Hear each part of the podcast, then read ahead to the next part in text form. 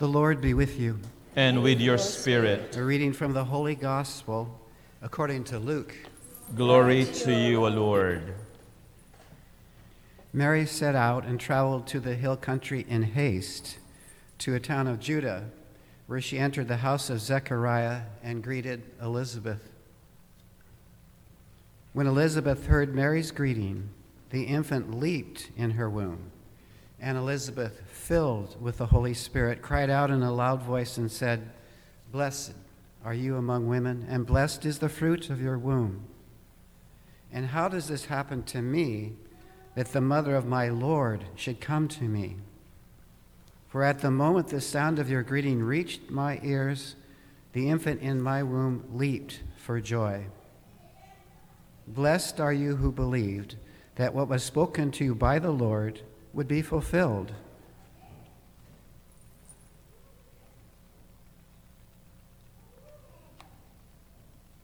The Gospel of the Lord. Praise to you, Lord Jesus Christ.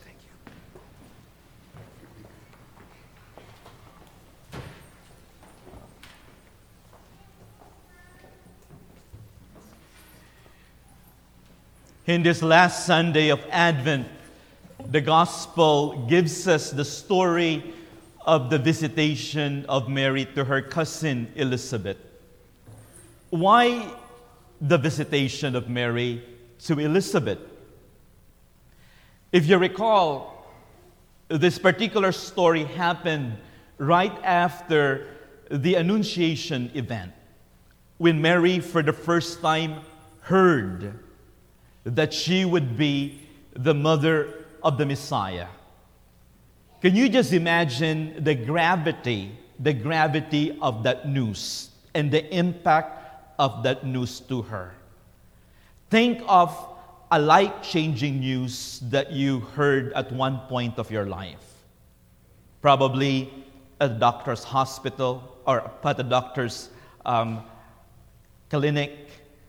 Probably the first time that you it was it was brought to you that you're gonna be bearing a child. Just think of that life changing news, that shocking news that you had in your life. And I'm sure that after receiving that news, you would want to share it with somebody and not just and not just have it for yourself. Now think of the case of Mary after receiving that life changing announcement from the angel Gabriel. She probably thought, it's like, how do I process this? Whom do I share this with?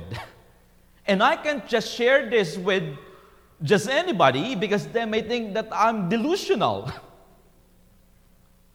How can I explain this to my folks?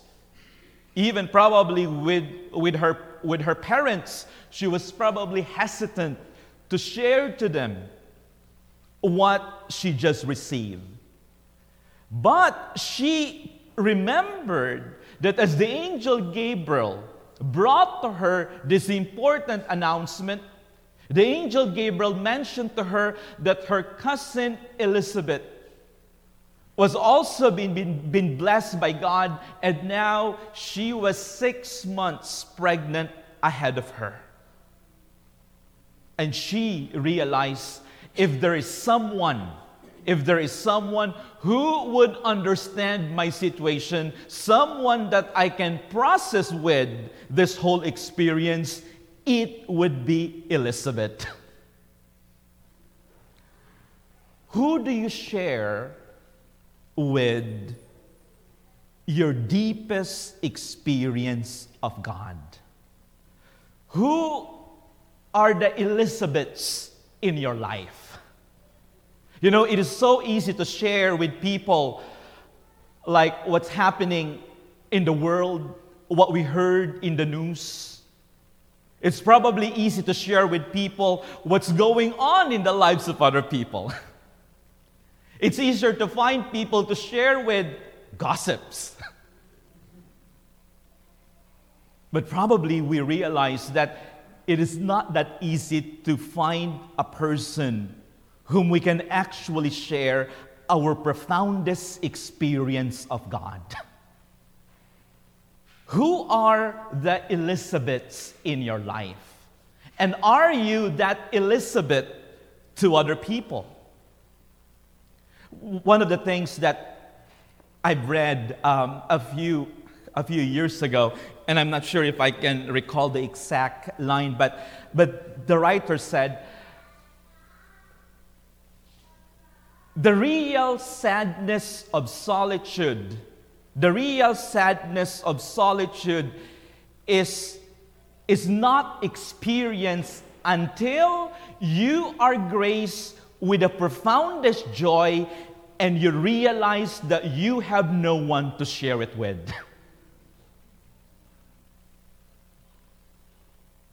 the writer said, the real sadness of solitude is when one experience or is grace of the profoundest experience of joy and you have no one to share it with because no one would understand it. That is why elizabeth uh, that is why mary had to travel to judah. You know, the distance during those times, even nowadays too, the distance between the house of Joachim and Anne, you know, that the house of the parents of Mary, to the place of John the Baptist, to the place of, of Elizabeth and Zechariah, was not an easy journey. It was a treacherous and dangerous journey. You have to pass through Samaria a pagan town. It was not like a few walk, a few blocks away from the house of Joachim and Anne. What does this tell us? That for us to be able to find that person whom we can share our profoundest experiences of God, we have to go outside of our comfort zone. We have to take the risk. And at times, we have to take the journey alone.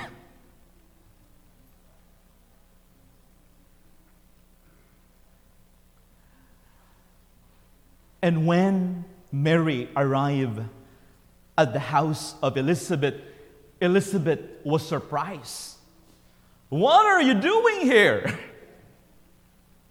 I was not expecting you. You know, she could not send a text message and say, hey, by the way, I've heard from the same angel. I want to visit with you. Let's process this together. Mary, Mary took the risk, took the risk to go there and share that joy. And it also changed the life of Elizabeth. You know, Elizabeth represents the sterility of humanity.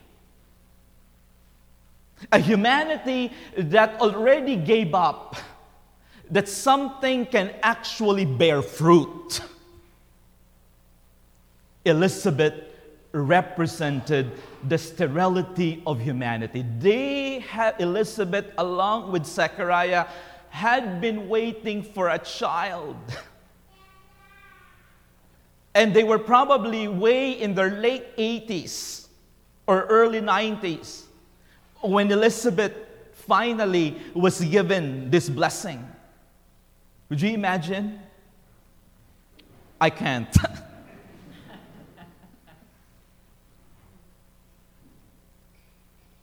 Do you know the meaning of the name Elizabeth? Is anyone here named Elizabeth?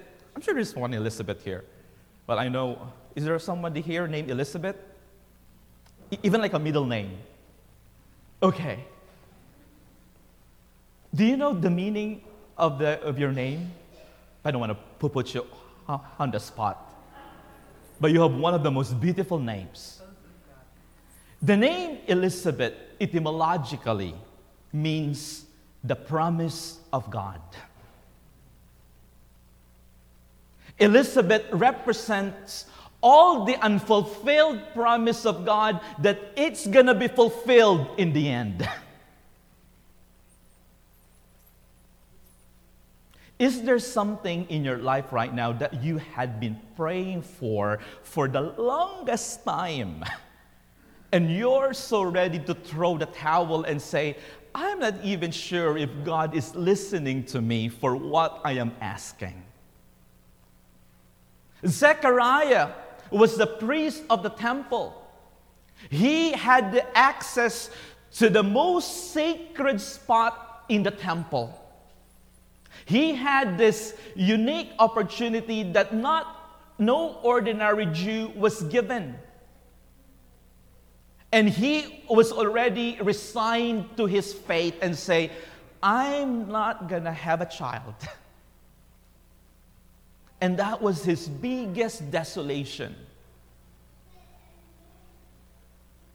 No wonder when the angel Gabriel appeared to him too, he's just so doubtful. It's like this could not happen. He was speechless before the great mystery of God. Is there something that you have been asking God for the longest time? And you're getting tired that nothing is happening. Well, we just have to look at the image of Elizabeth and Zechariah. You know, Elizabeth is such a formidable woman. I love her discernment. She was not just kind of receiving what is going on, she discerns. She asked the question in the gospel today as soon as Mary showed up at her door How does this happen to me that the mother of my Lord should come to me? It was not just like, okay, Mary, come. Of course, that was the attitude, but she was discerning what does this visit mean to me? When you experience God's interventions in your life, especially the powerful ones, and not, the, not just the powerful ones, but you know, that you clearly discern that God is up to something do you ask yourself, what does this mean to me?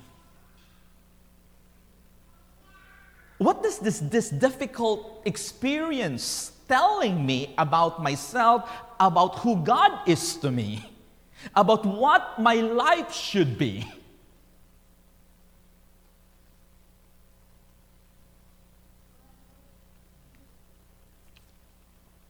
We were told, not in this particular gospel, but in another story that Mary stayed with Elizabeth for how many months? For three months. And I was wondering, you know, what were they sharing? It's probably one of the best retreats ever, you know? It's like, oh, he's kicking.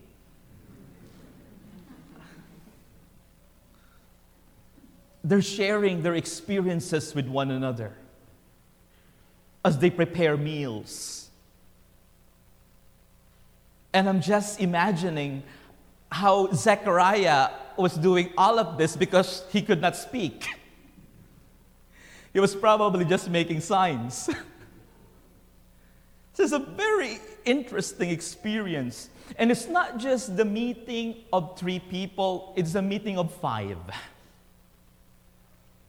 Elizabeth, Mary, Zechariah, John the Baptist in the womb of in the womb of Elizabeth, and of course our Lord in the womb of Mary. And how so reaffirming in the words of Elizabeth in the last part of the gospel today, something that is also addressed not just to Mary, but to each and every one of us. Blessed are you who believe that what was spoken to you by the Lord would be fulfilled. Do you believe that? That God is telling you those same words right now? Whatever you have been asking and pleading, God, do you truly believe this? Guys, the Word of God is only powerful unless you claim it for yourself and say, This is gonna happen because God has said this. There are power, there's power in words. When, God, when the Father said, Let there be light, there was light. There's the same power that happens here at the Eucharistic table when the priest elevates us and says, Take this, all of you. Those same words are transformative in as much as they are transformative to Mary, they are transformative to you. Mary here is a typology of the church. When she brought, when she went to the house of Elizabeth and Zechariah, and they represented the sterility of humanity, Mary is the typology of the church. And what does it mean to us if Mary is the typology of the church, bringing Christ to people? You know, the church is not a building. The church is you and I. We are the typology of Mary. That is why we can't just be Elizabeths to people. We need to be Mary for people as well. Bringing the very presence of Christ to one another. And once we bring His presence, that's the experience of the truest joy that any person could possibly experience.